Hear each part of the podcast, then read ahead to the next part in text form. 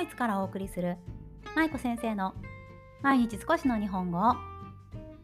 皆さんこんにちは。ドイツ在住子供日本語教師の舞子です。さあ今日は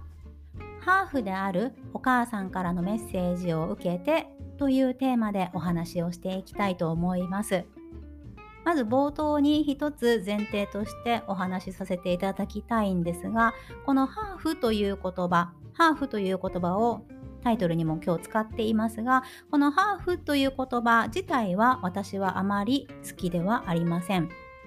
ただこのハーフという言葉他にもまあダブルとかミックスとかいろんな言い方があると思いますけどどれも別に私はしっくりはきていないんですがただまあ一番分かりやすいのでハーフという言葉を今回は使わせていただいています。ただ私の考えとしてはこのハーフあの以前インスタグラにもグラムにも書きましたけどハーフとかダブルとかミックスとかこういった言葉を使うのは私たちあの当事者でない人が決めるのではなくって当事者である人たちが違和感ないとかこの言葉だったらしっくりくるとかそういったことを当事者の視点で決めたらいい決められるのが一番いいと私は思っているので、まあ、今回は分かりやすさの点からハーフという言葉を使わせていただいてますということだけご了承ください。はい。で、今日の話なんですが、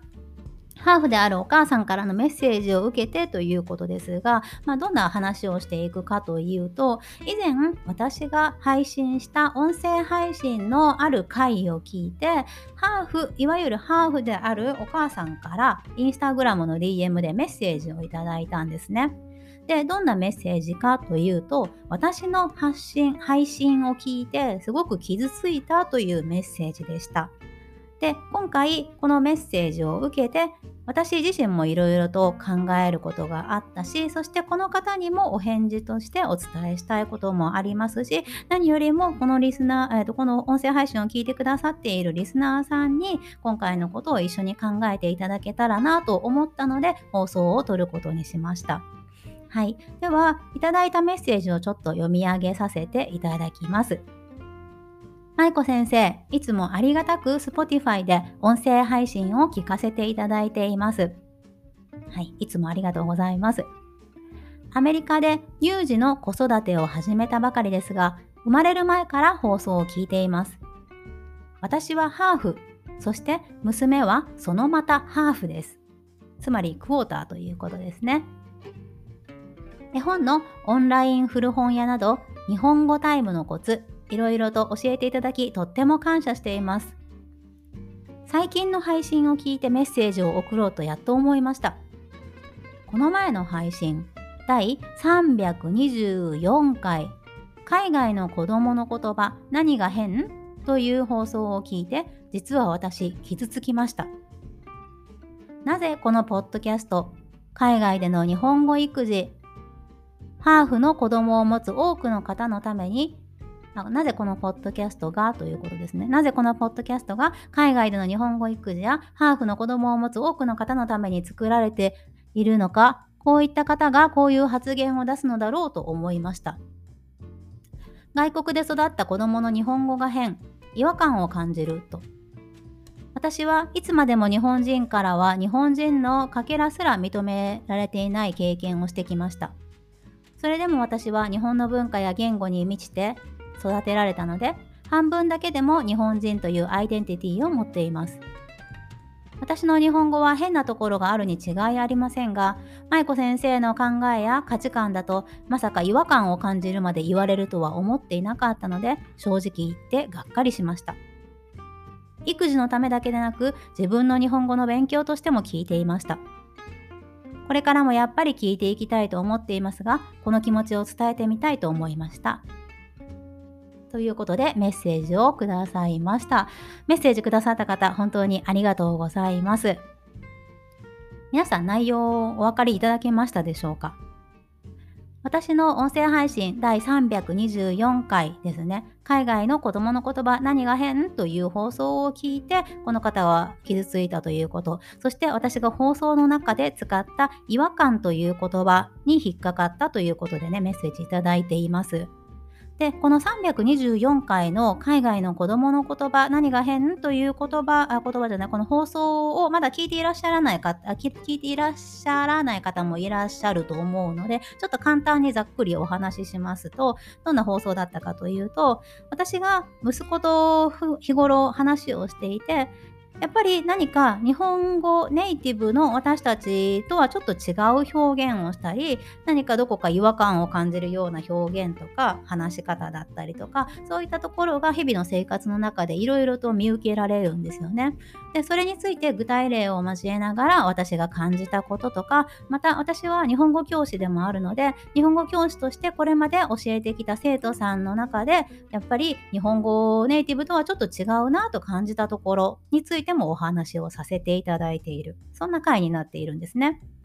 で、えー、この方がまず書いてくださっていることについて私なりの回答というか感じたことをねあのお話ししていきたいと思います。でまず第第一に私が一つ伝えさせていただきたいのはこの方がメッセージの中で外国で育った子どもの日本語が変というふうに私が言ったと書いてくださっているんですが、私は外国で育った子供の日本語が変とは言っていません。はい。どうやって書いたか、どうやってあの言ったかっていうと、外国で育った子供たちの日本語が日本語ネイティブとは少し違うところがある。ね、変なところもあるとは書いていますが、すべてが変だとは書いていません。書いてじゃない、すいません。あの、言っていません。はい。それが一つですね。あともう一つ私の主張としてお伝えしたいのは、そもそもこの違和感という言葉自体は私はネガティブなものではないと思っています。で少し分析というか私なりに考えて解釈したことは何かというとこのメッセージをくださった方というのはこの方自身もいわゆるハーフと呼ばれる方なんですよね。でこのお母さんもハーフであのいらっしゃいますがこのハーフだったり、まあ、多言語の環境で育ってこられた方特有のこの違和感という言葉に対してのこの何て言うのかなアンテナこの方この方自身のアンテナにこの違和感という言葉が引っかかったということであって私は違和感という言葉はすごくネガティブなものだというふうに捉えて発信はしていません。はい、でこの違和感があるっていうのは私すごく大事なポイントだと思っているんですよね。なぜかっていうと違和感っていうのはやっぱり自分と違うから自分が今まで経験してきたこととか見てきたことと違うからこそ感じるものであってこの違和感を感じたことをきっかけにいろいろな新しい発想が生まれたりとか新しい気づきが得られたりすると私は思っているんですよね。なのでこの海外の海外で今育っている例えばうちの息子のような子どもたちの日本語を聞いて私が違和感を感じるっていうのは別にそれがネガティブな表現なわけではなくてネガティブなことを言ってるんじゃなくって違和感を感じて私自身も学ぶことがある、ね、違和感を感じてあどこが違うんだろうって考えてみることでまた新しい学びが生まれるっていう意味で私は使っているので別にこの方みたいなこのあのハーフでいらっしゃる方とかうちの息子のようにハーフハーフと呼ばれる子どもたちについて別にネガティブな捉え方をしているわけではありません。はい。こういった違和感、つまりそういった違いを感じること違いがあるからこそやっぱり世の中っていうのはより魅力的で面白いものになっていくと思いますしなのでちょっとそこは捉え方の違いなのかなと思いました。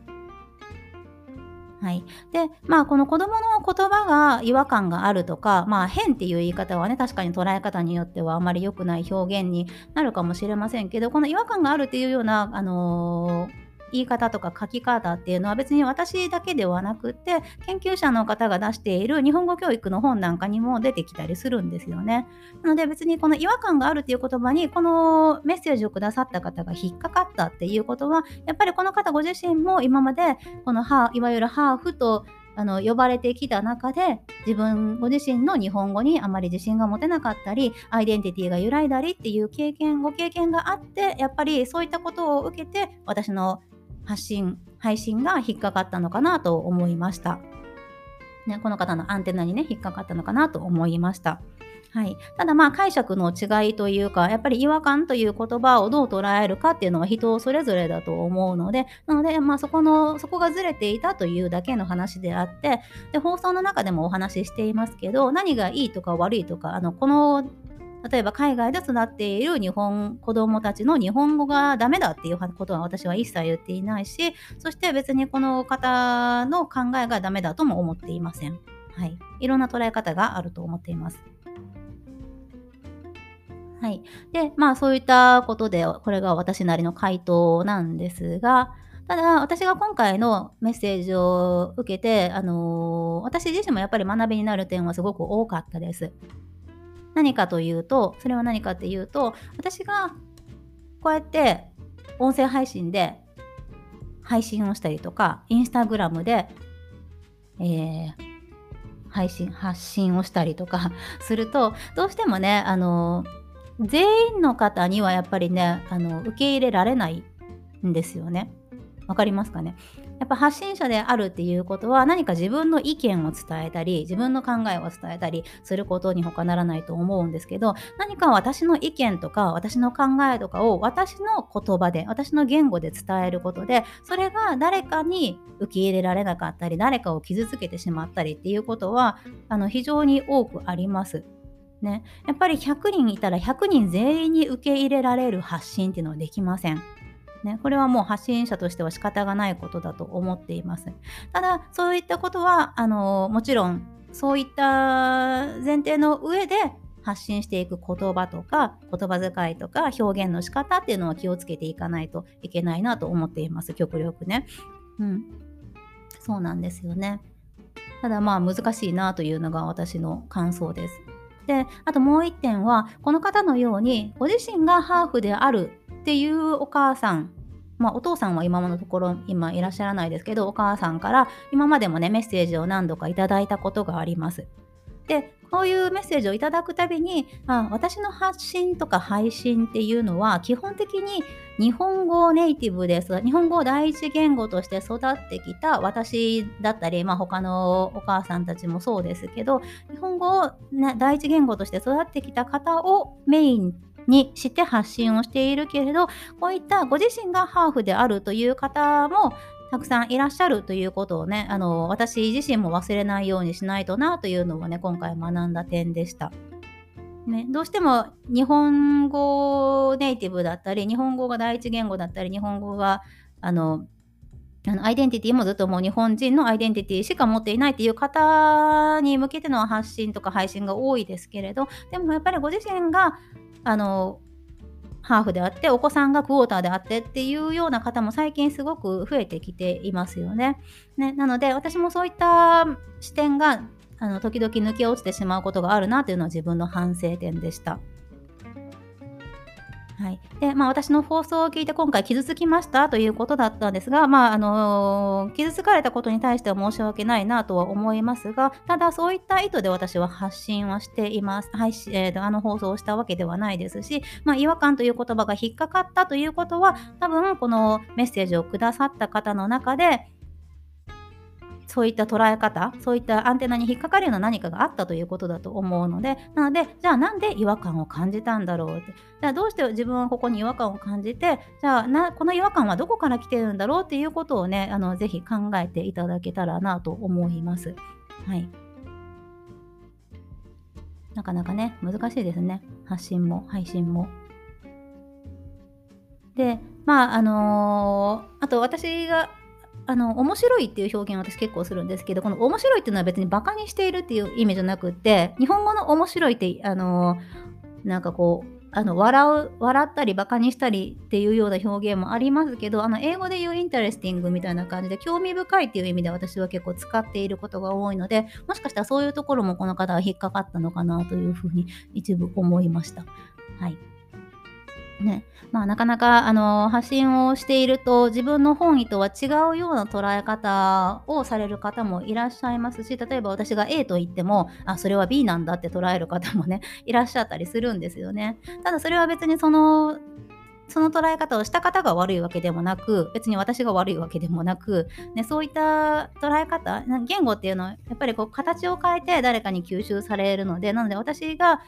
A という発信をしても B になってしまう方も世の中にはいらっしゃるんですよね。で大事なのはだからうんと私自身がこの A と言った時に他の方も A と受け取ってくれるわけではないっていうのをちゃんと私も自分の中でね頭に置きながら発信を続けていきたいなと思うこととまああとはやっぱりうんと発信をしているとどうしてもそういうふうに100%は受け入れられないということはね、まあ、悲しいですけどねそういうことはあるというのをね自分の中でもちゃんと理解しておきたいなと思います。まあ、ただこの方にすごく私感謝しているのは、まあ、こういうふうにね自分が傷つきましたということを書いてくださっていますけど、まあ、それが何でそういうふうに思ったのかとかあのどこが傷ついたのかとかそういうことをちゃんと言語化して言葉にして送ってくださったことそしてこういった発信を聞いてもこれからもやっぱり聞いていきたいということをね意思表示をしてくださっていることがすごく嬉しいしありがたいなと思いましたあの私の配信を聞いて皆さんご自身もね、まあ、違和感、その別に悪い意味の違和感じゃなくて、いろいろ引っかかる部分がね、アンテナに引っかかる部分ってあると思うんですよね。なので、そういった時は皆さんぜひぜひあのメッセージでね、送ってください。でもちろんあの私自身も全て納得できない部分もあるかもしれません。自分が意思を持ってやっているところもあるので、なので、あの全て共通理解できるわけではないかもしれないけれど、でも皆さんのそういったメッセージだったり、ご意見だったりが私のまた次のあのより良い配信をね、していくためにも役に立つので、ぜひ皆さんこういったメッセージあのくださったら、はい、ありがたいなと思います。はい。このメッセージくださった方、多分勇気を出して書いてくださったと思うので、本当に感謝しています。ありがとうございます。